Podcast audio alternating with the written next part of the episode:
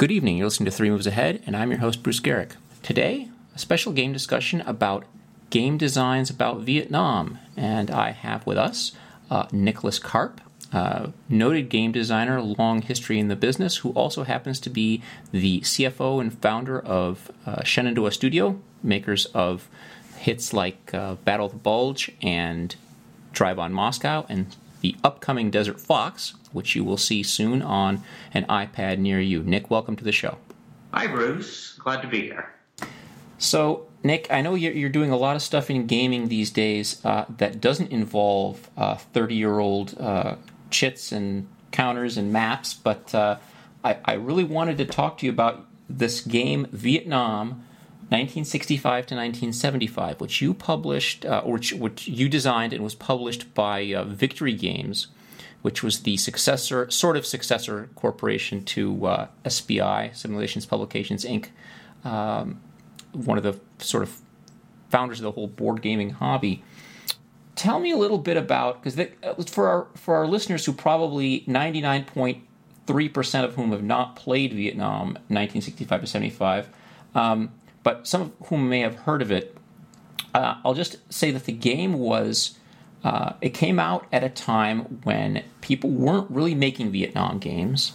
Um, it was less than 10 years since the end of the war, although not necessarily since the end of the American military involvement.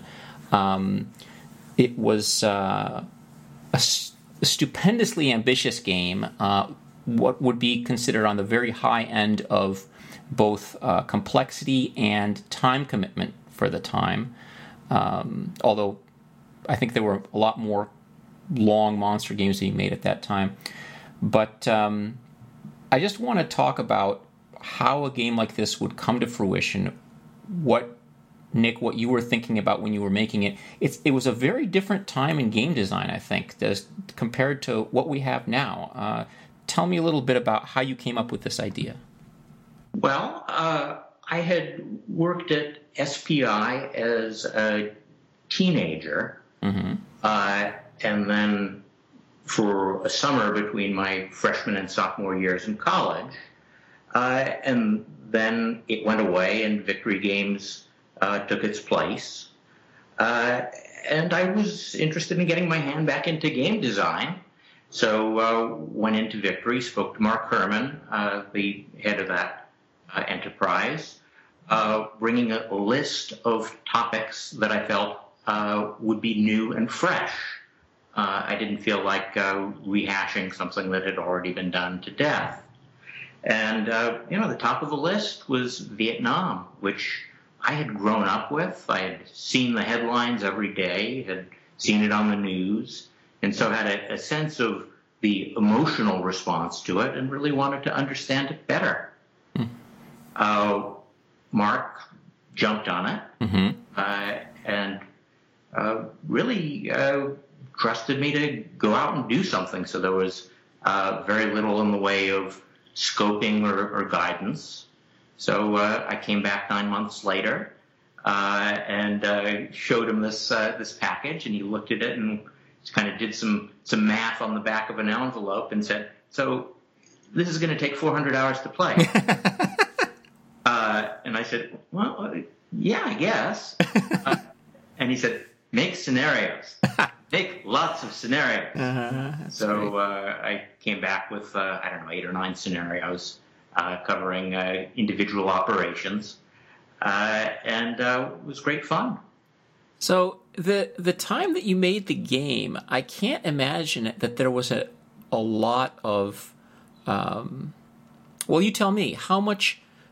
What was the atmosphere in terms of making a game about Vietnam? First of all, was that sort of did you have um, i mean everything at that time i remember was kind of like uh, you know nato uh, sort of speculative uh, warsaw pact conflict uh, somehow world war ii either stalingrad or d-day some kind of things and um, and other sort of non-contemporary uh, non-contemporary games first of all did anyone have a did you feel any sense of um, uh, hesitation about making a game about Vietnam? And second of all, what were the sources like for, for that time? I mean, were you making a game based on, um, uh, you know, sort of what you'd heard on the news, and, and uh, what was the what was the source material like? Well, uh, good questions. Uh, first, the source material was uh, much more limited than it is now, but adequate. Mm-hmm. There was a huge tome on the order of battle in Vietnam. Is is that the the um, rise and fall of an American army? No, no, that's no. not that one. Okay. It's uh, a coffee table book. Oh, okay. Uh, it's that size, uh, very detailed, uh, and that gave a, a, a, comprehensive order of battle. Okay. Uh, the U.S. Army had a series of monographs, mm-hmm. Uh, which were valuable sources. Okay. But even more important than that uh, was a lot of the popular material. I read uh, Tim Page. I read uh, Fire in the Lake. Mm-hmm. Uh, I read uh, General uh, history of the war. Yeah. and maybe a dozen other popular accounts mm-hmm. because you know a game is not an engineering project. Right. It's a piece of art mm-hmm. which the players will feel is right mm-hmm. based on what they know of it, as opposed to any exact correspondence to history. Mm-hmm. So, understanding how people perceive the war was at least as important as uh, getting factual details right. Uh, and to be frank, a lot of the factual details nobody's ever going to know. Mm-hmm. It was a vastly complex enterprise uh, far away. Uh, the records on one side were all but non-existent. Mm-hmm. Uh, so I wanted something that would capture the feel of it, and was very excited as I got into it to find that it operated on multiple levels. Uh, now you may have a game that is a tactical simulation of one battle. Mm-hmm. That's fun. Then you'll have games that operate on two levels, where you're uh, you have, have to have an, a high level strategy and then reasonable ex- execution at a low level. Okay. Vietnam, covering the entire scope of the 10 year period of U.S. involvement, mm-hmm. adds another level, which is the grand strategy geopolitically. How are you going to handle the home front? Mm-hmm. You rapid buildup Right. You can emphasize air power. Are you going to go with free fire zones or, or be respectful? That's the highest level. And of course, there are also questions of do you support the Vietnamese government or not? Or on the other side, do you go with a uh, mostly insurgent based or largely conventional warfare, uh, NVA, North Vietnamese approach? So that's the highest level. Then at the mid level, where do you operate? Are you going to try and take control of I Corps, which is in the northern area? Do you try and clear the population rich delta? And then the third and detailed level is individual operations, where you assemble the assault groups, the support. Beautifully rich situation for gaming, uh, and one that was a real, uh, real puzzle that I enjoyed. Mm-hmm. And so you decided that you would just do all of it. Uh, yeah. Yeah. Uh, it seemed um, like doing just one little piece of it would be leaving out so much that was interesting and so much that no one had done before. Mm-hmm. So uh, uh I was kind of bored in college. Uh, and uh, so basically, my junior year was divided between playing bridge and designing Vietnam. Interesting. Okay, so that's what they do at Princeton. Okay, I thought. So, so it's fascinating to me because uh, the game itself is, I think, in a way, sort of a. Um, it echoes that whole design uh, argument that was sort of a cliche at the time, and I think nobody even really talks about it anymore because I think computer games have sort of uh, made it uh, moot. But there was this whole realism versus playability argument, and people like, you know, how how realistic can you make a game, uh, and if you don't, if you make it too realistic, how long and how much time to get, how much effort will it take to play it. And I think that computer games, in a sense, took a little bit of that out of the equation because now if you want to play a really complex, detailed game, you can do it. You just sort of put a whole bunch of formulas in a computer and then you sort of play along. Um, I think things like War in the East uh, that um, two by three games did uh, is is a, a, way of getting around. Plus the size of the games, it's a way of getting around. The computer is a, is a, is a workaround to that whole argument. Sure, but at that time there was no chance that anyone was playing any games on a computer anytime soon. I think that I'm not even sure that uh, the first game that had stacking uh, had actually come out, uh, which was I think Knights of the Desert. Um, it was an old SSI game, um, so you couldn't really even have more than one counter in a hex.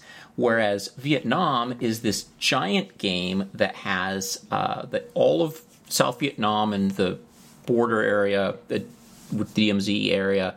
Um, of course, it wasn't the uh, DMZ at the time, but um, whole thing is represented in um, individual hexes. You have counters for all the units. You have um, the there's almost there's very little abstraction in terms of I mean the, obviously the whole game is an abstraction, but to the extent that you tried to represent things. You tried to represent everything. So, you know, the, you just had mentioned the idea of free fire zones, which was the uh, sort of there was a limitation placed on uh, U.S. troops as to how much firepower they could employ in a region because of the obviously you know collateral damage and civilian casualties.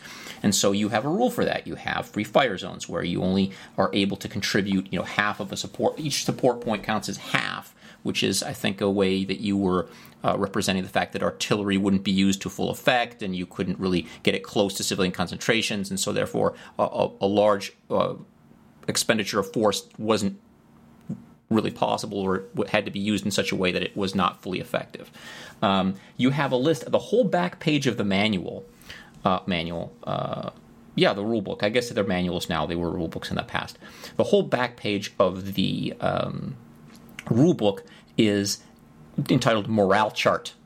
And on this morale chart, you can tally up all the different things that can affect um, you don't you have a you have a system in the game which basically there I should explain to the listeners there are kind of two competing systems. There's a morale and there's commitment. U.S. commitment. How much commitment can uh, the um, U.S. sustain without basically um, draining the support from the war?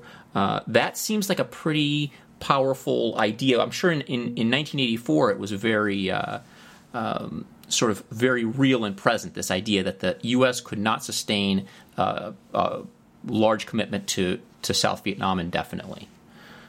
Well, yeah, I mean that particular concept I felt was necessary to uh, smoothly simulate the dynamics of the war. Unlike World War II or World War One, uh, Vietnam was uh, to use a modern phrase, a war of choice, mm-hmm. where uh, the U.S. was not 100% mobilized, nowhere even close.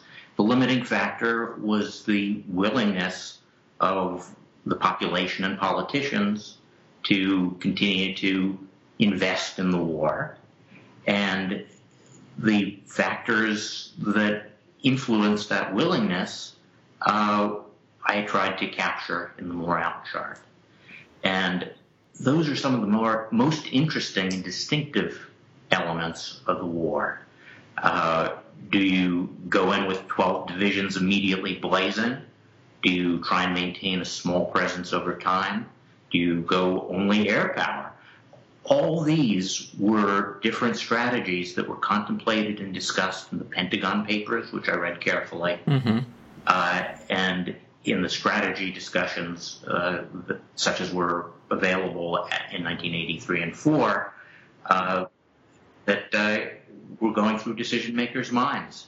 And that, I thought, would be those sorts of issues would be what would be in the minds of players at the time. Okay, and so I think a lot of Vietnam games actually they do have some kind of way of tracking, you know, sort of U.S. morale. You do it in an extremely detailed way, and the sort of the way that the whole game works is very detailed. You have, uh, you know, individual sort of um, population control on a very detailed level. You have a uh, a pacification table which has a, a whole bunch of. I mean, there's an entire page page 25 that shows this pacification table. You roll two dice you have a bunch of modifiers. Which way are you shifting? Uh, you know you can not only do you have um, do you have control of you know nine population points in a province you have nine nine nine plus or nine minus.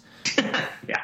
So i mean you have it's a very everything is is, is ex, you, you go to the trouble of differentiating between things. Like for example if you have an nlf offensive the National Liberation Front, the, the, the North Vietnamese, if they attack 8 to 15 times during an offensive in the preceding season, that's minus 1 to U.S. morale.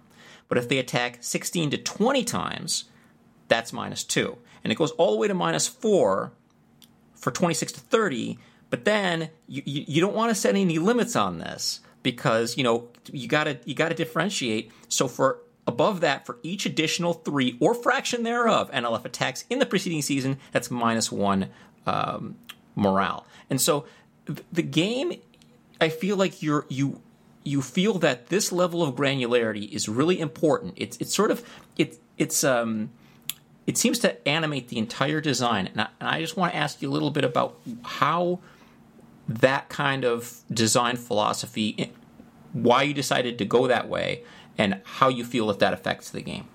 Well, uh, in real life, there aren't very many uh, functions that are rigidly bounded. Mm-hmm. Uh, in fact, uh, a high percentage of real life interactions follow a sigmoid, where for very little effort you get no return. Mm-hmm. And at a certain point, there's vastly increasing sensitivity, and then uh, it uh, flattens out asymptotically. Mm-hmm. And it had always been a pet peeve of mine in preceding games that many of them will have uh, walls where mm-hmm. once you get to 17 attacks, mm-hmm. there's no point in doing anything more. Mm-hmm. But if you only get 13, then you get nothing. Okay. And so having a relatively smooth interpretation and correctly showing the interaction of multiple factors was a real goal. You'll find that, uh, for example, in the sea infiltration table, mm. where if you try and send, if the uh, North tries to send only a tiny amount of stuff, it pretty much automatically gets through. Mm-hmm. But the more they try and send, the more risks they have to take, the more of it will be intercepted.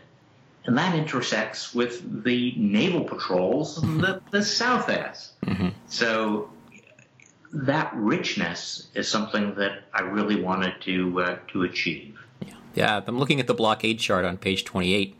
You've got uh, yeah, it's just a it's a it's a large uh, matrix that you clearly are interested in every individual thing by a that a player does, you feel I think needs to have some effect, or at least be at least be taken into account for in the game. So there's not like you know I well I'll spend three to five, or I, I use a chit. It has to be very individual decisions having multiple influences in multiple areas produces the most interesting choices where you really have to look at the trade-offs between resources effectiveness, population influence, and so on.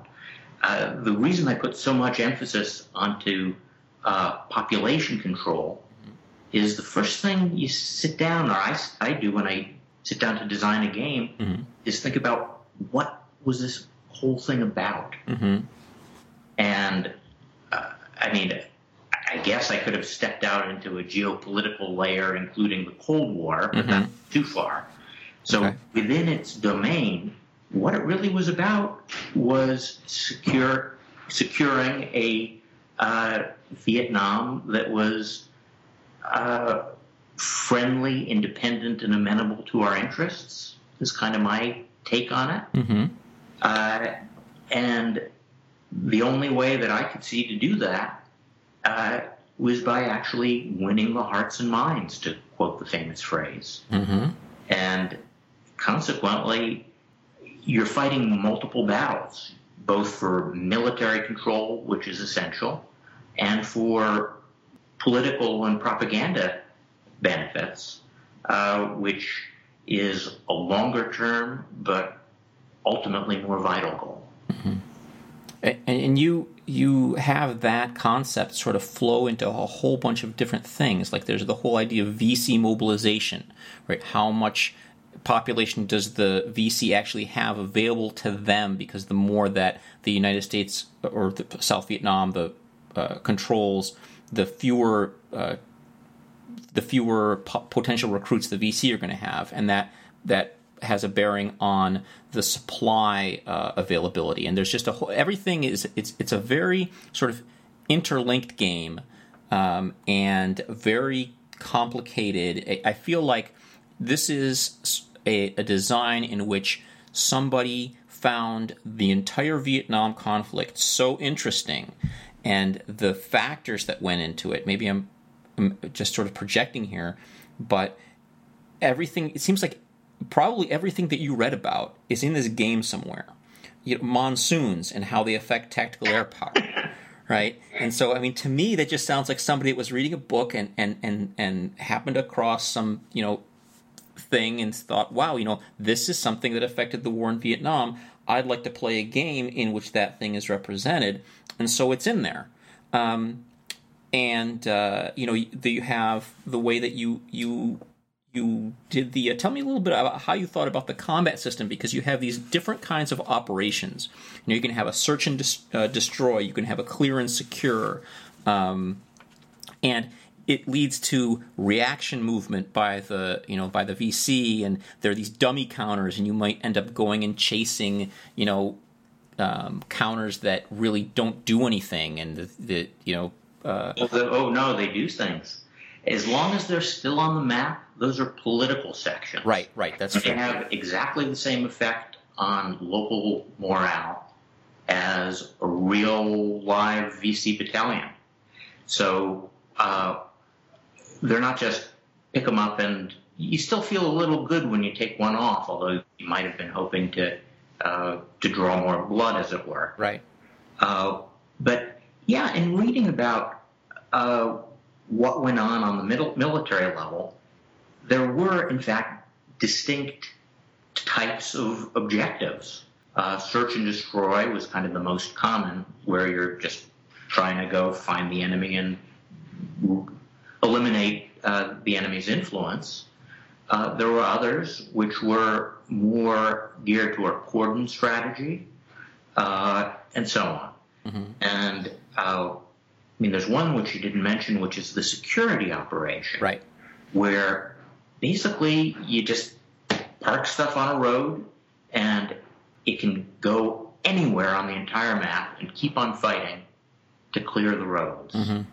And uh, for most of the war, the roads were clear, and that was a huge advantage. Uh, but if the if the northern side really wants to, they can make that difficult. And I, so I wanted to give people a flavor not only of uh, individual tactical battles, but that there were trade-offs to be made uh, in how they were to be executed. Mm-hmm and and what it leads to is a whole bunch of very sort of different systems in that you're it's not a case where you I mean you really have to learn every rule in the game to play it you you um, you know the, the the operations that you described the security is a very different operation from a search and destroy operation yes and if you execute a security operation, it's the, the whole interaction between you and the other player is going to be very different than what happens. You, you're not going to do all these different steps.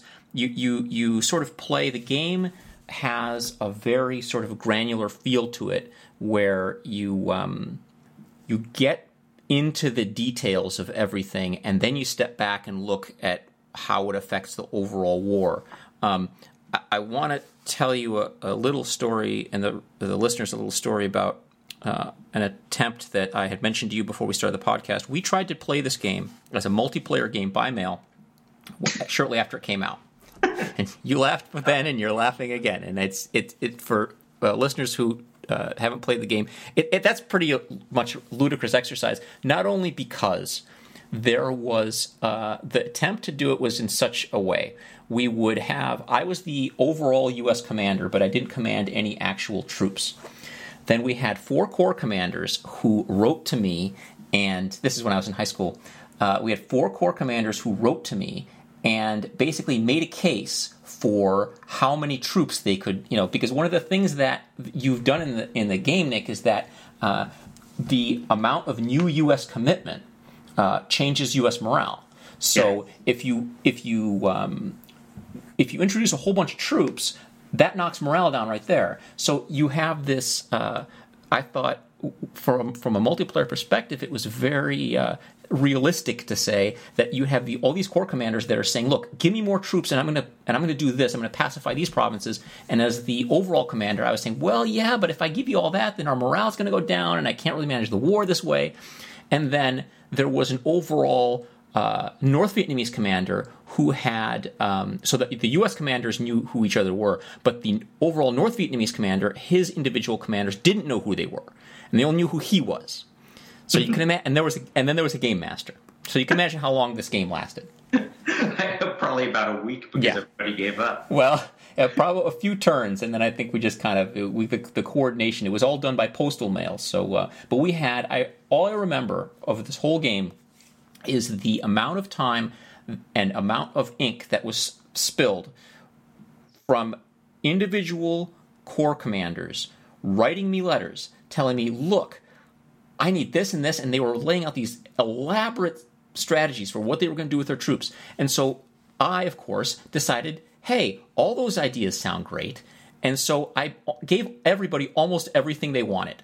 And it led to this. I mean, it was almost as though the uh, you know entire U.S. Army had been deployed to uh, South Vietnam, and you can imagine what that did. You know, the, from a U.S. commitment standpoint and a morale standpoint. And I'm sure if the game had continued beyond that, um, the uh, the the U.S. would have been sunk under its you know would have basically been able to stay in, in, in South Vietnam for a month and then would have had to start pulling people out.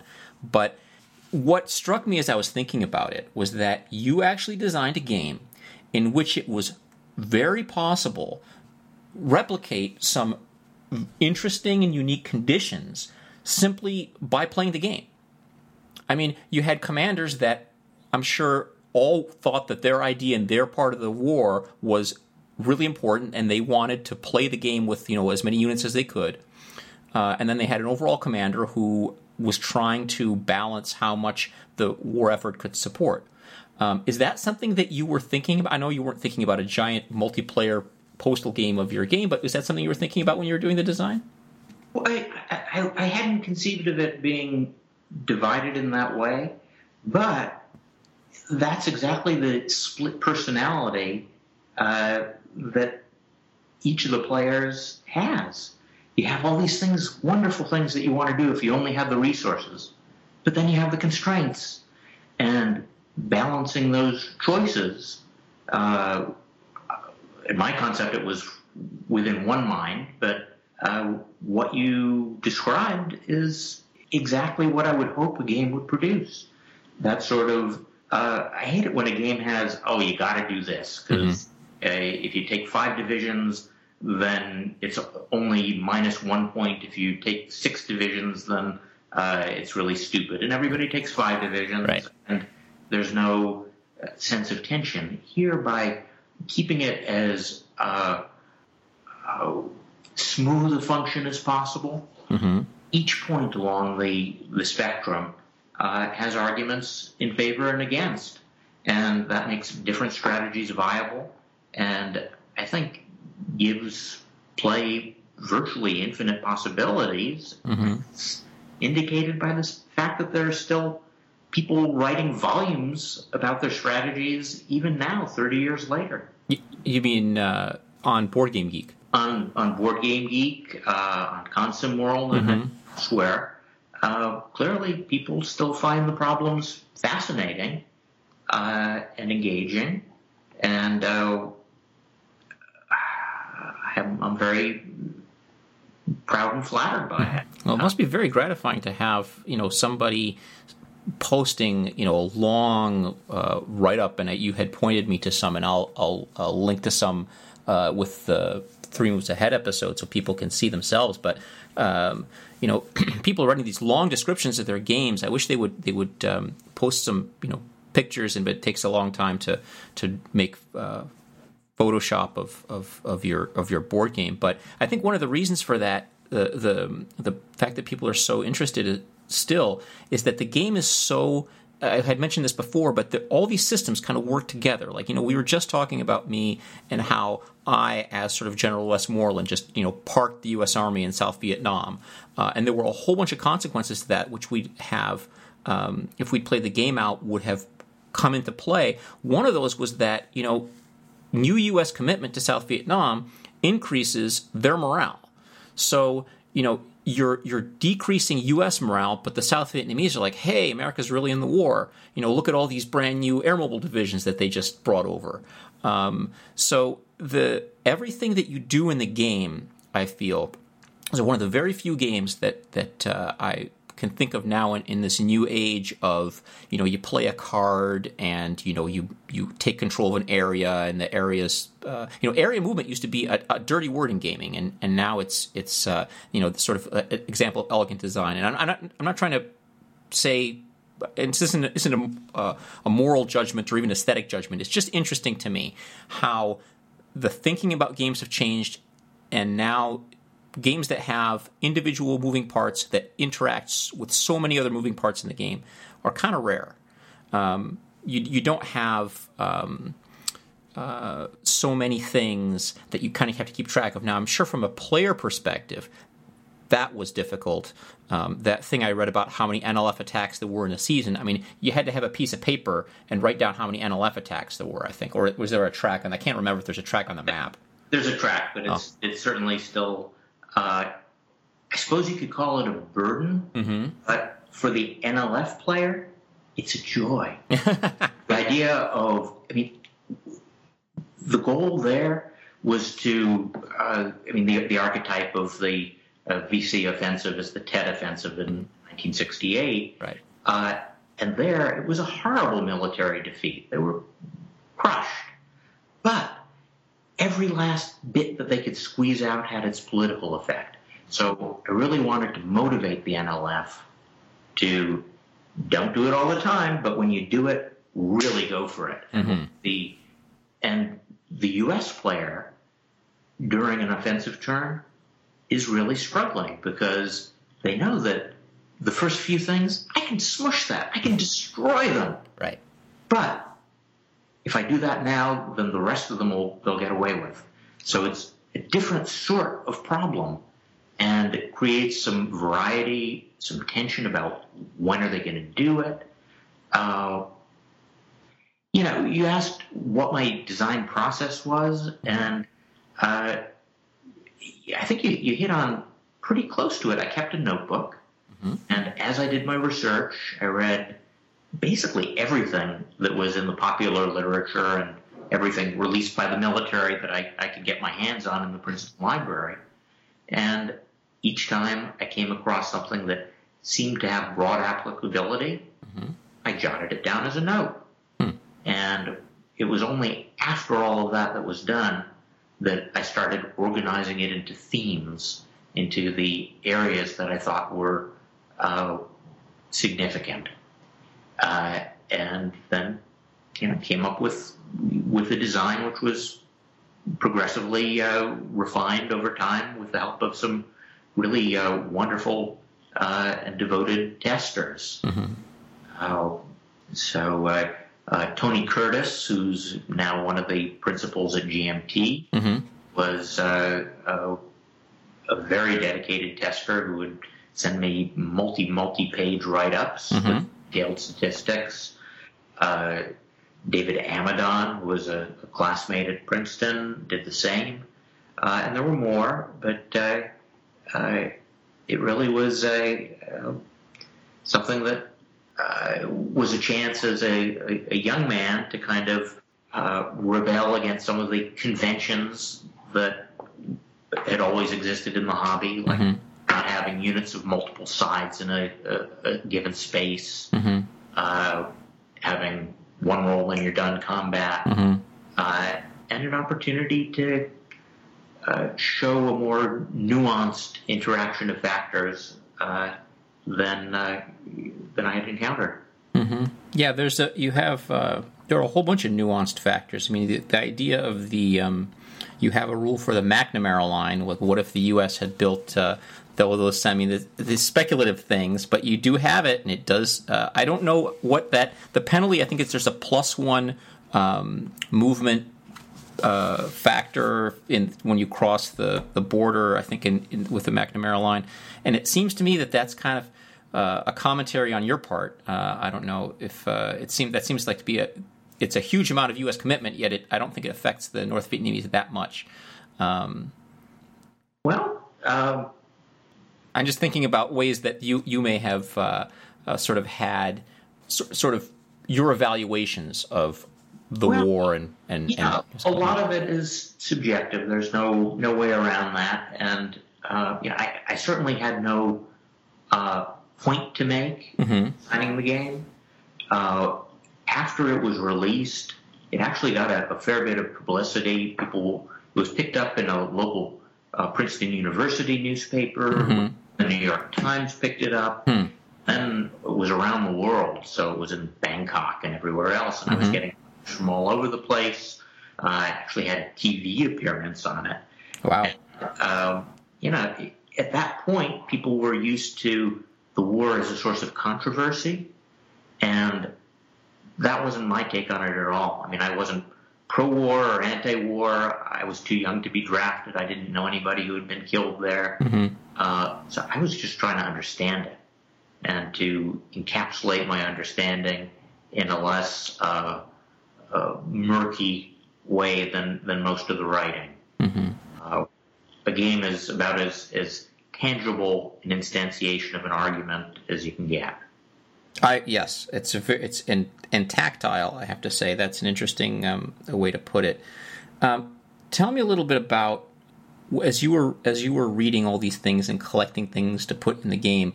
Uh, did you get any pushback from anybody about how? I mean, it was, it was a different game design time. Did anybody say, "Look, you can't you can't do all this stuff. It's too complicated. It's too long." You, I heard about the several hundred hours to play the game.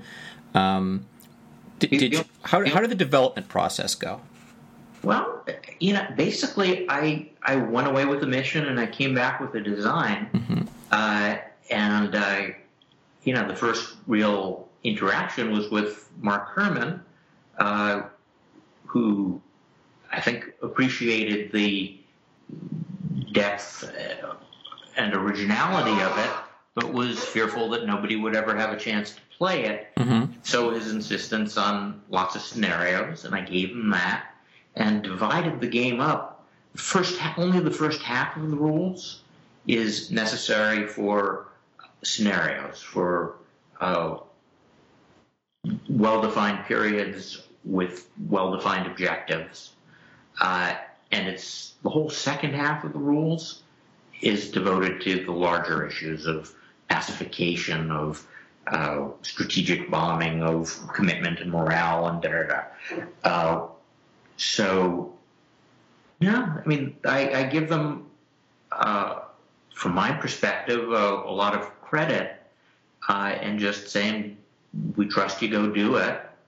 I went and I came back with a, I think it was the first word processed manual that they had ever received. Yeah. Uh, I wrote it uh, on the uh, using the computer time devoted to my senior thesis, which is a whole other story. Uh, and uh, oh, they looked at it and went, "Wow!" Uh, and this must be good. It's word processed. Yeah. so no, I mean, no one told me sorry, uh, battalion level is is too granular. You got to make it blah. Mm-hmm. Uh, it was really a different time where games on all sorts of weird topics would come out. I, I think that was partly perpetuated by uh, SPI and S&T Magazine, Mm-hmm. where you could people had to get it because they would subscribe to it. So they might not buy something if they saw it on a shelf, but it came in, and lo and behold, it was an interesting game, and it was a wonderful idea, a wonderful way to get topics other than D-Day, Bulge, da da da, uh, Waterloo Mm-hmm. into the public awareness. And uh, I think although Victory didn't have a, a magazine approach, I think the mindset was still there where they were open to anything as long as it was a, a good design. Well, you um, you worked with this on this as a as a freelancer, correct? I mean, you were you were you were in college. Um, you sent it in.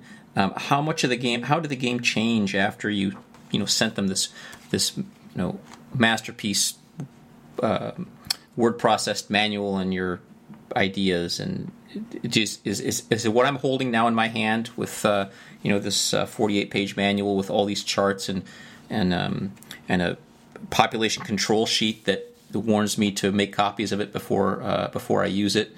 Uh, is that something that um, that you gave them, or did, how much did this evolve? As far as I know, there was actually no in-house testing, or I'm sure Bob Ryer, the uh, editor, uh, There's no in-house testing. Who are all these testers? This these were your testers externally. yeah, yeah. Wow. Uh, but I, you know, uh, my I don't have a clear memory of it, but I, I suspect we played a scenario or two, and Mm-hmm. uh, Mark said, "Yeah, this will work." Hmm. Uh, he's uh, he's very uh, intuitive, Okay. And uh, I'm sure Bob Ryer put in some edits. I believe uh, I was asked to write designer's notes, and so there's that paragraph or two in front of each section. Yeah, that's a, that's unusual for the time. Uh, people explaining their rules in the rules. Is that something that I don't remember prior to this seeing stuff like that? Um, I think that was a, the new thing too. Maybe it's in another game, but um, you know, you have this is a standard GMT thing now. Uh, That's where you basically say, you know, here's a rule about limited intelligence, and then you have a a little italicized paragraph. Though U.S. intelligence was generally able to tell where enemy activity was and where there was not, usually not possible to determine the power of VC forces in the area. And then you talk a little bit more, and then the rules show up.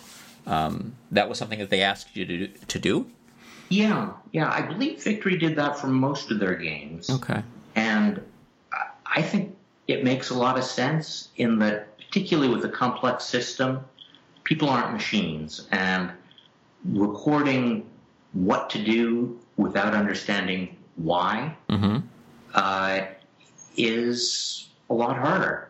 Whereas if you get a concept of what I'm trying to achieve, then all the details of it, I think, snap into place a lot more easily. Okay. So you said the game came out. Um, how much did you play it after it came out? Oh, I mean, you got you got a game that was professionally, you know, produced. You have a box. You have all these nice counters. I'm sure that you weren't playing on. Uh, you probably what were you playing on? You were playing on like index cards with numbers written on them before. well, uh, for development purposes, uh, yeah, this was the age of hand-drawn maps. Yeah. So uh, there were blank hex grids, Mm-hmm. really high on magic markers. Mm-hmm. uh, and you know sent them out to testers. The uh, counters, there were all those blank counter sheets, Yeah. uh, and I sent out uh, uh, counter manifests showing what to write where. Mm-hmm. Uh, and the testers, you know, they had to be pretty motivated because it might take them three or five hours just to make the counters. Yeah.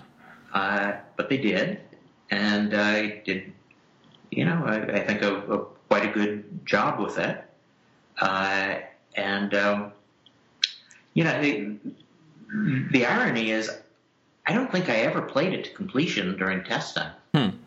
Uh, I don't think anyone ever did. One of the several games from that era that were released without ever having been completely played. I mean, the point is, I, I got a couple test reports from probably the late 60s, early 70s, mm-hmm. and they seem to be on the right trajectory. In the game, not from back in, not, yeah.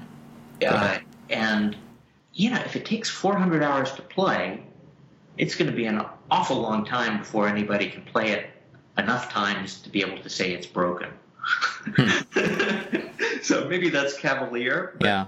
Uh, uh, you know, uh, as Redmond Simonsen used to say, uh, uh, a game is never finished; it's only published. Hmm.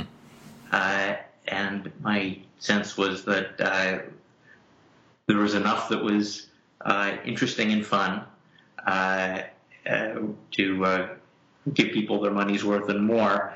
and in point of fact, in 30 years, I don't remember anybody ever telling me that it's imbalanced.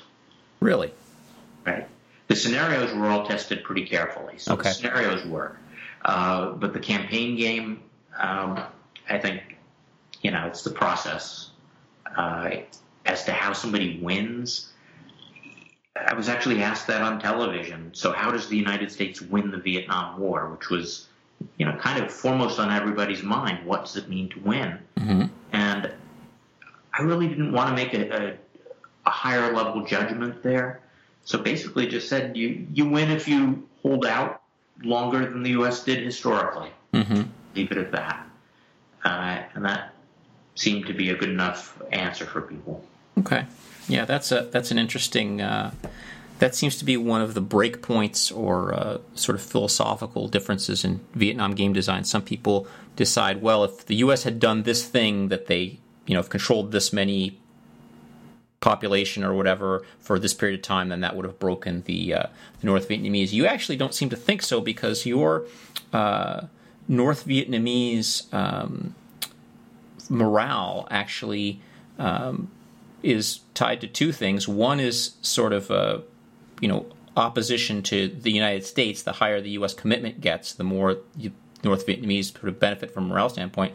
But second of all, there's some sort of, you know, uh, uh eternal optimists because the North Vietnamese morale just always keeps going up. But that was intended to reflect the geopolitical situation, namely that uh, it wasn't so much a population limit, it was a limit on uh, how much the Russians and the Chinese uh, were willing to give them. Mm-hmm. And, uh, you know, over 10 years, that's half of a generation. So manpower regenerated. Mm-hmm. This is not to diminish the horrible human tragedy there, uh, vast, vast deaths, but overall, it, was, there's still a lot of guys. Mm-hmm. Uh, and so the ability of the North, untouched, uh, to field an army and sponsor the uh, insurgency, uh, suppressing that permanently uh, without an invasion of the North, right? Uh, would uh, I just didn't see how that could have happened. Hmm. Uh, I did briefly think about representing the whole country and permitting invasions or nuking Hanoi or other things, mm-hmm. but that seemed so far out of the scope and necessarily speculative mm-hmm. that uh, I decided to, to keep it just to uh, localized conflict with uh, the sorts of uh, international adventures in Laos and Cambodia mm-hmm. that had actually happened and right. that uh, I could reasonably uh, represent what, what the game effect would be. So in the end, the game really was sort of a granular representation of what had happened, and um, with sort of minimal sort of counterfactuals. And uh, it seems to me like part of the what the result was what you have this game where you sort of can recreate the U.S. involvement in Vietnam uh, to some extent. Uh, you know, you can vary different factors, but ultimately all the um, all the functions are in the game somehow, and you just kind of get your result at the end uh, based on more historical limitations and the things that you read about that you ended up putting in your notebook. Exactly. I mean, one could second guess forever. You know, we should have uh, uh, dropped a Marine division in Haiphong mm-hmm. 66, and that would have ended the war quickly. Mm-hmm. Well, maybe. Uh, maybe the Russians would have responded uh, by invading in Korea. Mm-hmm. It, at a certain point, you have to decide the limits of scope. Right. Uh, and so I felt there was enough richness uh, within the uh, uh, within the boundaries of, of Southeast Asia, the country itself. Mm-hmm. That's well, we uh, are getting close to the end here, so I want to uh, just um, make sure I give you a chance to mention anything that I hadn't um, hadn't touched on um, in your design process, or anything about the game at all, your experience with the game, or or uh, something that uh, you hadn't uh, managed to fit in. I guess one item that you mentioned that I'm particularly happy with mm-hmm. is the uh, fact that individual operations uh, continue. So they don't just move once, roll the die, and it's done, and you move on to the next. There actually is an incentive to overcommit, create a victorious situation, and have a ripple effect from it, mm-hmm. uh, which really turns each uh, individual operation mm-hmm. into a mini game mm-hmm. where the players can feel uh, satisfied or grumpy. Mm-hmm. Uh, and I felt that that was was necessary because each side goes through long, long periods which are bleak, where you know once commitment hits morale mm-hmm. and starts to draw down, it's still going to be another 200 hours of play uh, while you're fighting a rearguard action. Mm-hmm. And I really wanted the players to have moments of glory uh, within the overall pathos. Mm-hmm. Uh, and uh, anyway, I, I, felt that that was that was a fun way to, to do it, and to also recreate the extended time frame of many operations and the variable force structures where reserves would be brought in, airstrikes would be called in as new information comes available. Uh, and uh, as I said, multi-tiered systems are the most interesting to me. Mm-hmm. Effects at different levels, and uh, well, I'm happy I had a chance to to build build one game that had the the multiple tiers uh, and was really a a personal vision. Hmm. Yeah, it's uh, it's really impressive. You just mentioned that thing about the uh, idea of each thing being a mini game. I mean, one of the scenarios, Operation Starlight, is just one. One of the scenarios is just one operation, right. um, but you have a sort of a, in the game you have a, um, a a walkthrough of the whole thing, and it it's almost. I mean, it is it's it's its own little game uh, and I can imagine how I've never played the game through or even halfway through, um, but I can see how those these individual games, um, the fact that you focus on those those operations as they go, creates this this really sort of multi tiered scope that uh, probably uh, I think is really captures the war in in the the best.